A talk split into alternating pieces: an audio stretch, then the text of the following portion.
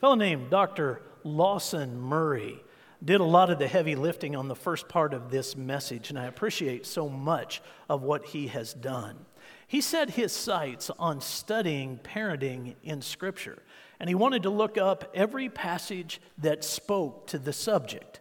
And here's what he found there are roughly 1,900, 1,900 verses in the Bible that speak of mothers, fathers, or parents in one form or another. 1,900. That's quite a bit. That is quite a bit. And he studied all of them. And at the end of all that study, he boiled his work down to this statement. Take a look. It would be great if the Bible contained a parenting script, but it doesn't.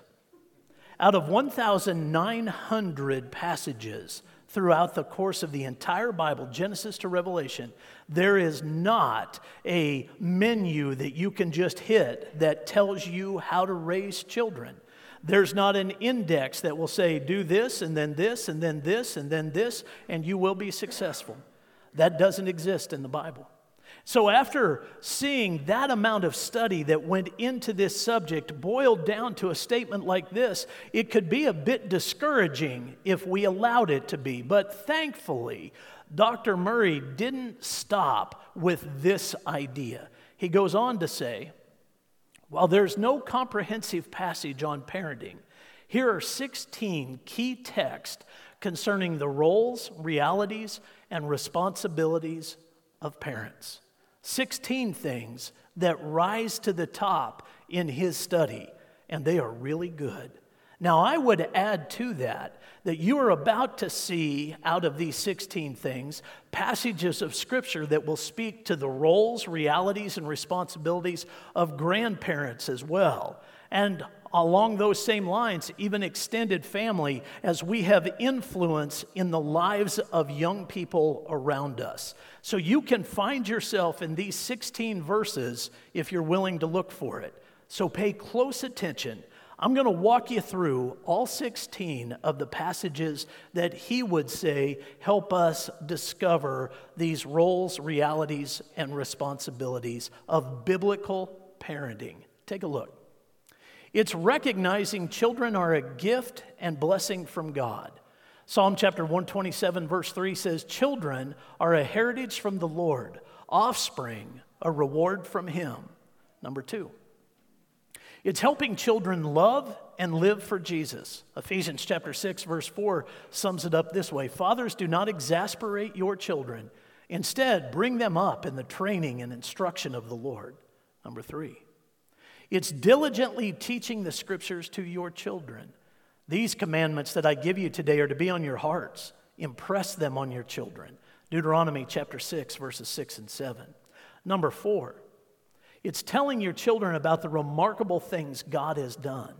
We will tell the next generation the praiseworthy deeds of the Lord, his power and the wonders he has done. Psalm 78, verse 4. Number five, it's inviting children to turn to Jesus, confess their sins, receive the Holy Spirit, and be baptized. Repent and be baptized, every one of you, in the name of Jesus Christ for the forgiveness of your sins, and you will receive the gift of the Holy Spirit. The promise is for you and your children, and for all who are far off, for all whom the Lord our God will call. That's Acts chapter 2, verses 38 and 39. Number six, it's pointing children in the right direction. Proverbs 22 6. Start children off on the way they should go, and even when they are old, they will not turn from it. Number seven, it's living in a way that makes your children look up to you. Children's children are a crown to the aged, and parents are the pride of their children. See how it touches grandparents as well? Number eight, it's modeling how to live according to a biblical worldview. In everything, set them an example by doing what is good. Titus chapter 2, verse 7. Number nine, it's taking care of your children's needs. Anyone who does not provide for their relatives, and especially for their own household, has denied the faith and is worse than an unbeliever. That's Paul in the book of 1 Timothy, chapter 5, verse 8. Number 10, it's correcting and disciplining children as a mark of your love. Discipline your children, and they'll give you peace. They will bring you the delights you desire. Proverbs 29, verse 17. Take a look at number 11. It's not irritating, aggravating, disheartening, or provoking children to anger. Fathers, do not embitter your children, or they'll become discouraged. Colossians 3, verse 21. Number 12. It's maintaining harmony and stability in the home. Whoever brings ruin on their family will inherit only wind, and the fool will be servant to the wise. Proverbs 11, verse 29. Number 13. It's prudent financial planning for your children. Children should not have to save up for their parents, but parents for their children. 2 Corinthians 12, verse 14. Number 14. It's showing your children you respect your own parents. Honor your father and your mother as the Lord your God has commanded you. Deuteronomy chapter 5, verse 16. Number 15. It's aiming to see your children become mature Christians. I have no greater joy than to hear that my children are walking in the truth. 3 John chapter 1 verse 4. Now, here's the, the interesting thing about that. Remember, Dr. Murray's the one who did this. 3 John only has one chapter. So it's really 3 John 4. So we'll just leave that alone. And here's number 16. I really like this one a lot, and I like how he used this to tie together all of this practical teaching that comes right from the Word of God, yet he applies a conversational approach to it to help us see the depth of what the Bible teaches. But then he ties it together with this. It's like a neat bow right on the end of all this teaching. Take a look. It's about paying attention to your own walk with the Lord.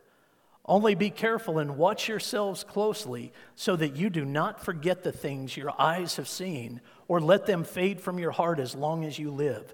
Teach them to your children and to their children after them. Deuteronomy chapter 4, verse 9.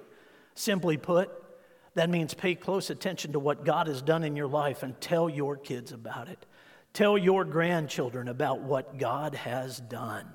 And all of those come together to build a foundation for biblical parenting. But I want to say that in the midst of this little series that we're in, like I told you, it, it, took kind of a strange turn as I was putting it together. One of the things that just rose to the top is that these subjects we're talking about marriage, parenting, and next week we'll be talking about aging sometimes there's hard seasons in that. Sometimes there are difficulties that we face.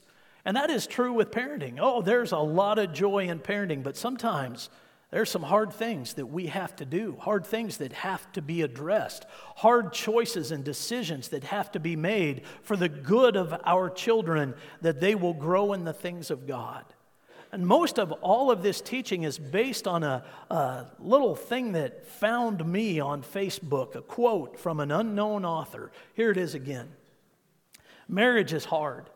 Divorce is hard. Choose your hard. Obesity is hard. Being fit is hard. Choose your hard. Being in debt is hard. Being financially disciplined is hard. Choose your hard. Communication is hard. Not communicating is hard. Choose your hard. Life will never be easy, it will always be hard. But we can choose our hard. Pick wisely.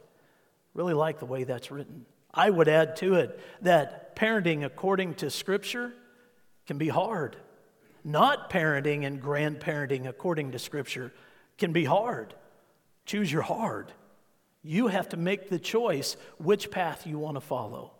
Well, this morning, we are going to take two of the passages of Scripture that Dr. Murray put out. We're going to lift them out and then we're going to dive deeper into them so that we can see what God has to say about these things. Starting with a passage that is arguably the most popular when it comes to the subject of biblical parenting.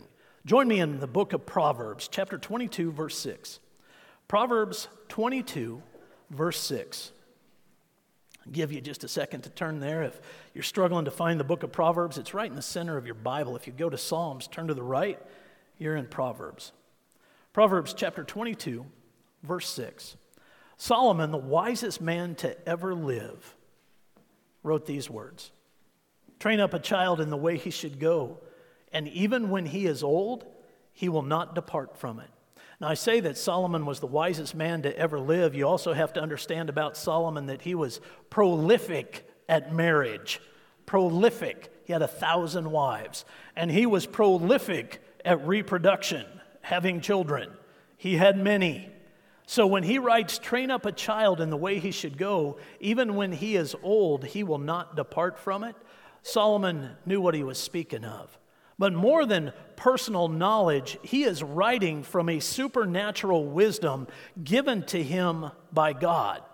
So when he puts those words down, there is great meaning in them but they are often misunderstood words, as is a lot of the book of Proverbs. Now, here's what I mean by that. When we read this, train up, a, train up a child in the way he should go, and when he is old, he will not depart from it. A lot of people believe that that is a promise. What you have to know is that the book of Proverbs as a whole, not all of it, but as a whole, is written with premises in mind, not promises. There are premises not promises. And there is a big difference between those. Because you see, all the way through the book of Proverbs, just like this one verse, God still allows free will in our children's lives. He does not take that away. So you can train up a child in the things of God, and they can reject those things.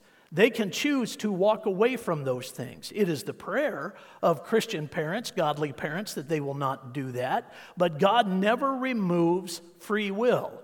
So, if we do not read this passage as a premise, but rather as a promise, and we see our children, our grown children, choose to leave their faith or walk apart from the Word of God, it can leave us completely discouraged, believing that either God was wrong or we failed, one or the other. Well, God is never wrong. And we can look at it and recognize that there wasn't a failure on our behalf as parents. It's just that free will was still involved. And God didn't take that away from our kids. But when we see it as a premise, there is great hope. There is great hope. And there always is, even with children that have walked away from their faith, that they will return. That as they age, they will hold on to what they were taught. So, this is a foundational passage that begins with the idea of training our children. Train up a child in the way he should go, and when he's old, he will not depart from it. The very basic aspects of this is teach your children to love the Word of God. Read the Bible to them. Share the, the fun biblical stories with them when they're young, and then share the depth of God's Word with them as they age. Teach them to pray. Teach them to love other people as they love God. And I would to add to that, teach them to love the church. Teach them to love the bride of Christ. That's training up a child in the way they should go, making sure that you are investing in those right things. And when you get to see the payoff of it, man, will it ever bless your heart. This past week, I sent out a letter on Friday, which I do most weeks. And in this letter, I invited people to just hit reply and tell me about some of the great things that happened in their life in the last four, five, six, seven days. And a grandmother sent this as a reply. This is really good. The highlight of my week. My daughter in law telling me the story of my 22 month old granddaughter saying to her, Jesus loves me, this I know. Makes my heart happy. When you get to experience things like that as a parent or as a grandparent, man, it does. It just makes your heart happy. The things that we're pouring into our children, they're, they're working. But what you have to know is that training up your children in the way they should go requires an intentionality, it requires strategy. It doesn't just happen accidentally. It's not something that will just miraculously take place. You have to be purposeful at it. You have to be intentional. You have to apply a strategy with all those things that we talked about. And a lot of that strategy simply comes down to this you have to model it first. And then, as these children that are watching everything see it, then they will follow the path, the model that you have put in front of them. That's the first part of the purposefulness, the intentionality of it. And it applies to parents and it applies to grandparents.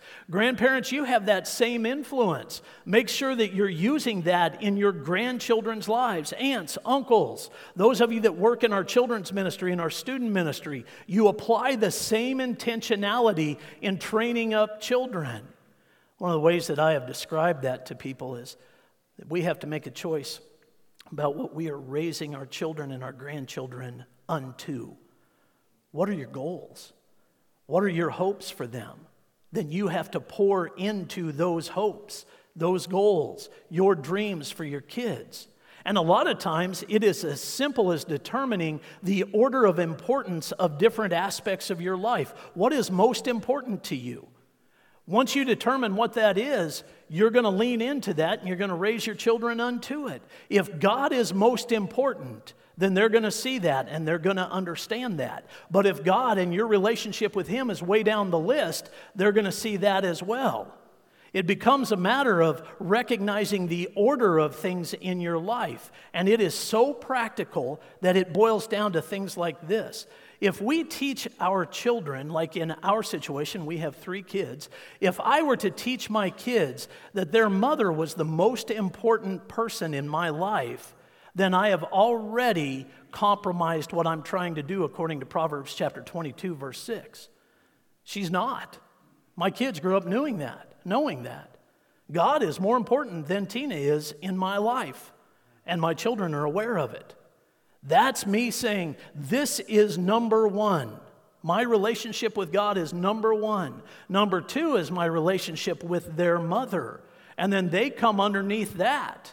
That's me ordering my life in such a way that my children are aware of it. And Tina doing the exact same thing.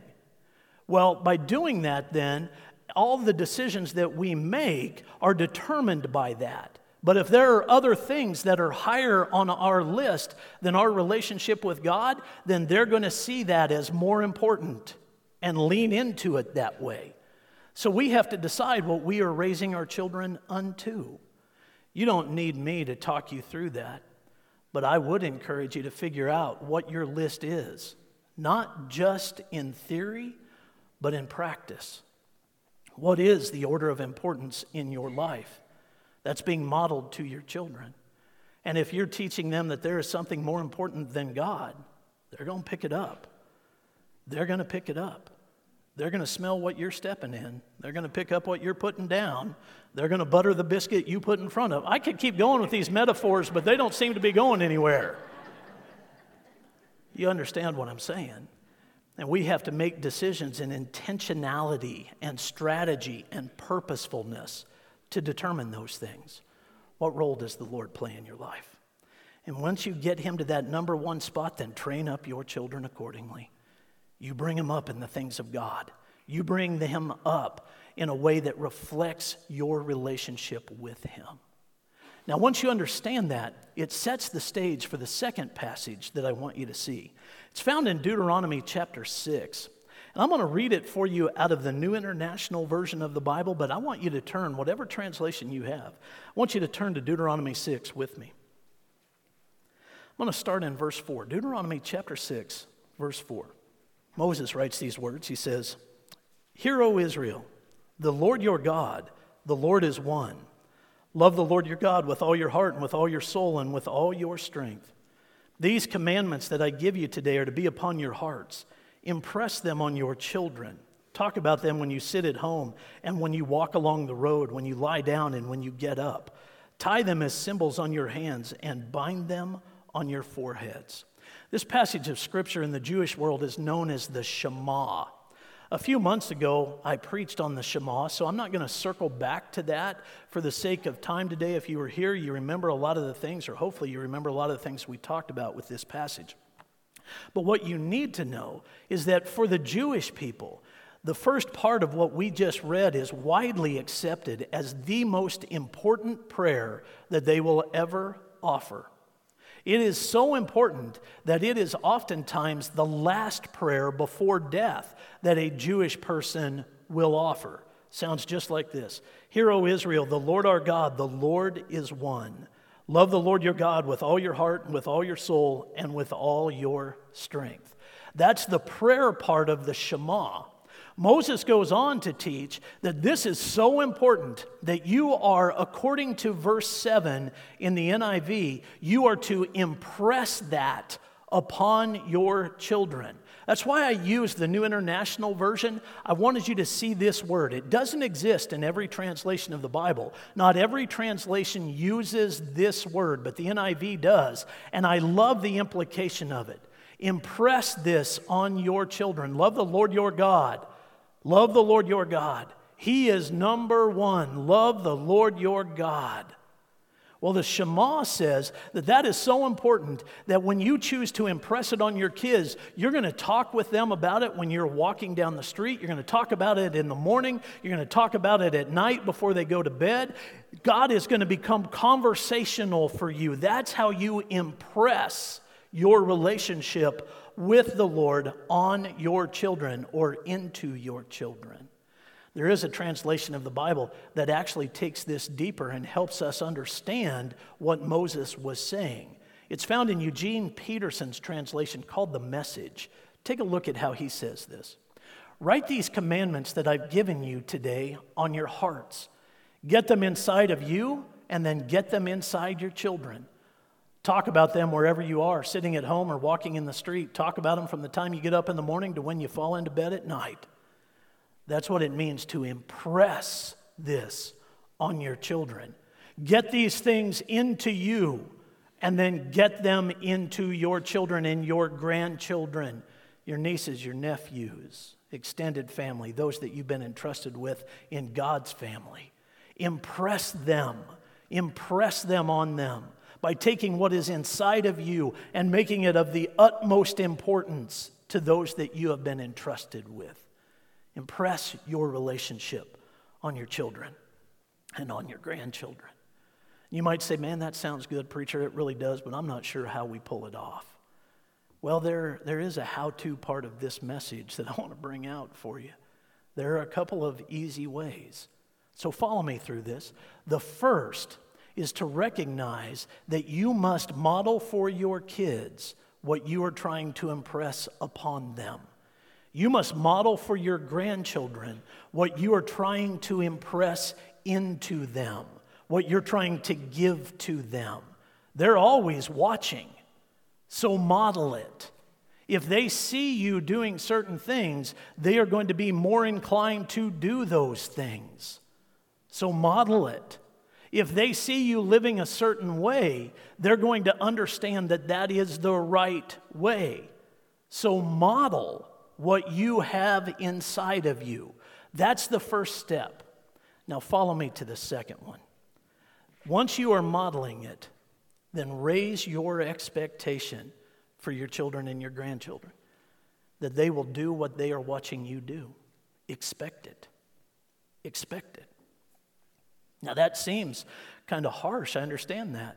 And in the world that we live in today, a lot of times we believe that's wrong to expect our children to do the things that we want them to do. We can't force them into any mold. Well, I would tell you the Bible would teach us to raise our expectations so that we expect our kids to do what we do. And now let me make it practical for you.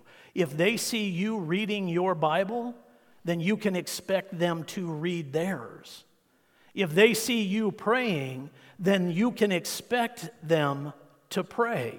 A lot of times, we expect our kids to read their Bibles when we never pick ours up. We expect our children to pray when they never see us praying or hear us praying. So, change the order of things. What you're modeling for them, expect them to follow. And don't be ashamed of that expectation. Don't be afraid of that expectation. If your children see you giving to the Lord, and I mean financially giving to the Lord, as well as physically serving the Lord, then expect them to do the same. Expect them to follow your pattern. Years ago, when our kids were small, our oldest will turn 30 this year when our kids were small, they saw Tina and I physically giving in church. Today we give online, and I'm a big fan of online giving. But one of the things that makes me sad about it is not putting a check or putting our offering in a plate or in the box. As much as I'm a big fan of online giving, and a lot of people in our church give online just like we do, that's still a little bit of a struggle for us. In the early days of our marriage, we never had discussions about giving because Tina and I were both raised by parents that gave, and we saw it modeled. So that when we got married, there was never a discussion about it. We both just said, hey, that's a part of what we do. And we have always given to the Lord and never felt bad about it. And our kids saw us do that because I'm in ministry. A lot of times in the early days of our marriage, we would have to sit up on the stage during the worship service. And so I would give in the first service, and people would see me when the ushers would come up, they would collect. I'd put the check in there, and then they would dig it out and they'd give it back to me so I could do it again in the second service. And my kids watched that, they saw that. And that makes it easy today for us with our adult children to say, Are you giving? Are you making sure that you're faithful to the Lord? And trust me when I tell you, we have those conversations with all three of our kids. Are you remembering God in your budget? Are you remembering God in the decisions that you are making? We talk with them about that because the expectation is there that they will follow what they saw. If you are living your life by faith, when your children come up against some difficult things, you can talk to them about that. You can say to them, Now, are you trusting God? Are you trusting God?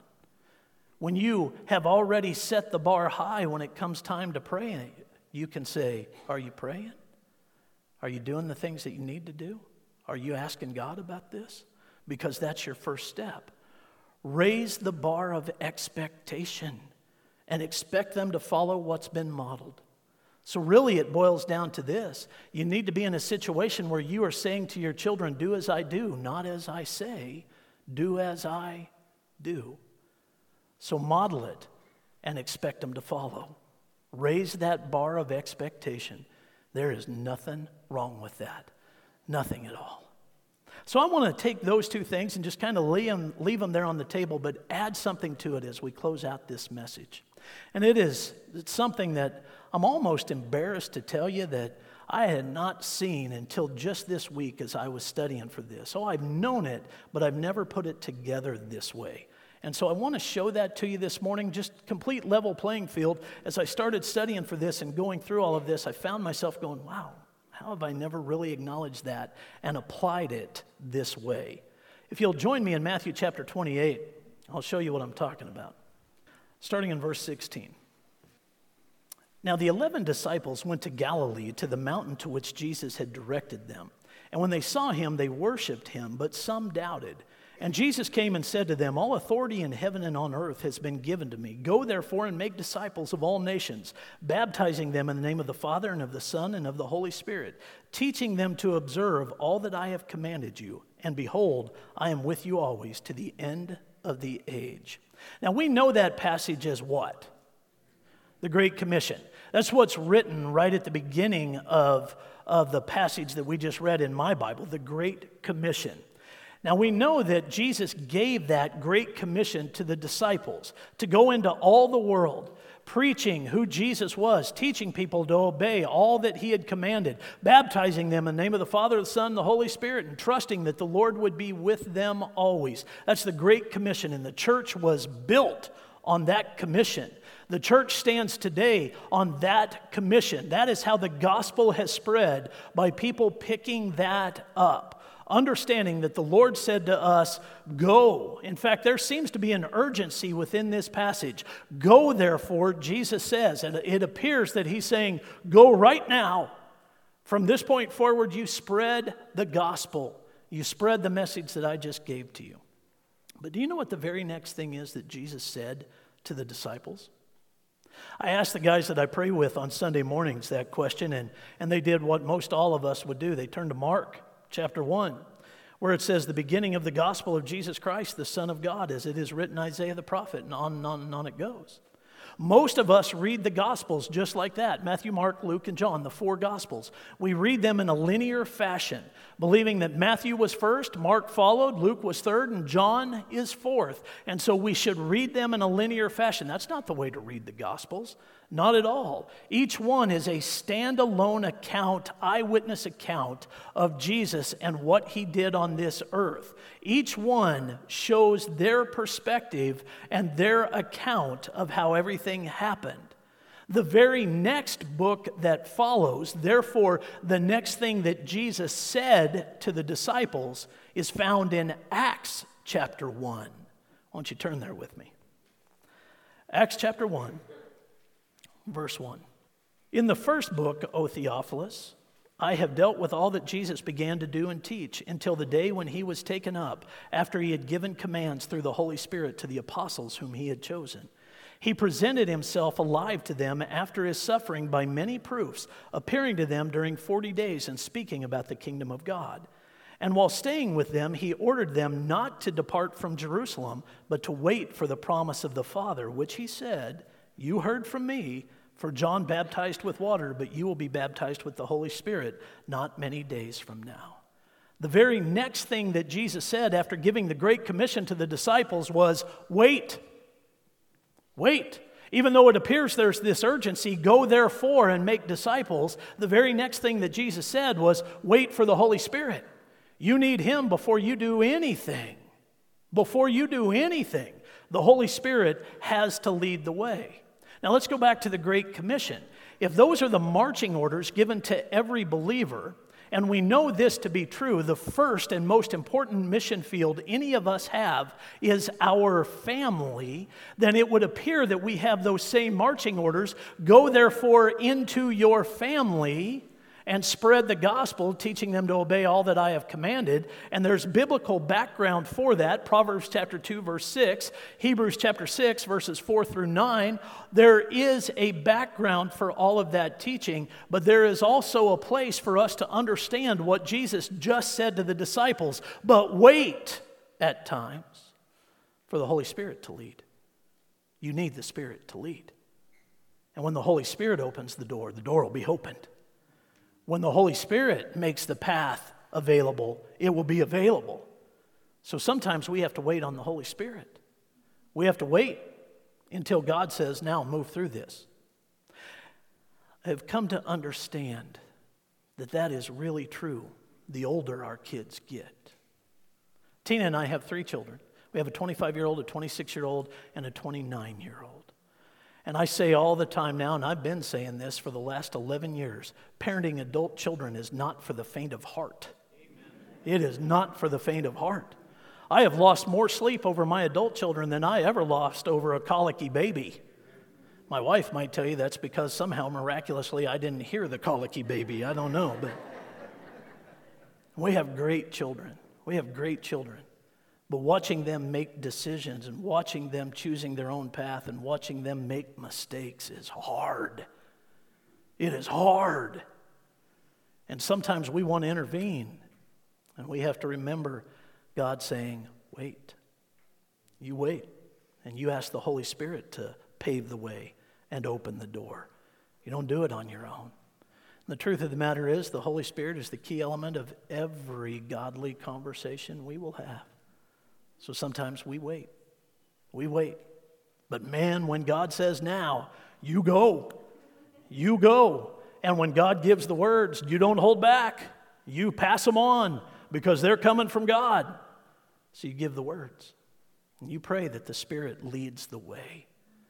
And when it comes to choosing hard in parenting, sometimes the hardest part is that waiting on the Spirit. But you wait. You wait and you let God lead and watch what He will do. And in the meantime, you pray for all you're worth. And you don't stop. You pray for all you're worth and you don't stop. And then when God says go, you go. That's choosing your hard. Why don't you stand with me? We're going to pray together. Father in heaven, boy, you model parenting for us so beautifully. So beautifully. I'm thankful for the grace that you show us and the mercy that you give us, reminding us to do the same. Grateful for the patience that you pour out on our behalf, teaching us to do the same.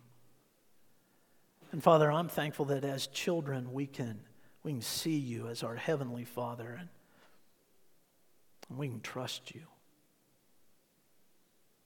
Father, it's, it's sometimes in that trusting and that waiting that, that we find the hardest challenges. So I'm grateful that the Bible tells us that you never leave us nor forsake us. And you're right there with us, even in the times of challenge. This morning, I want to pray specifically for those that are in that type of a season, a season of challenge. I pray that they will find you as they seek you with all their hearts. And I pray that they will rest in your peace. And I'm asking that specifically for parents today and grandparents. And I'm asking it in Jesus' name. Amen.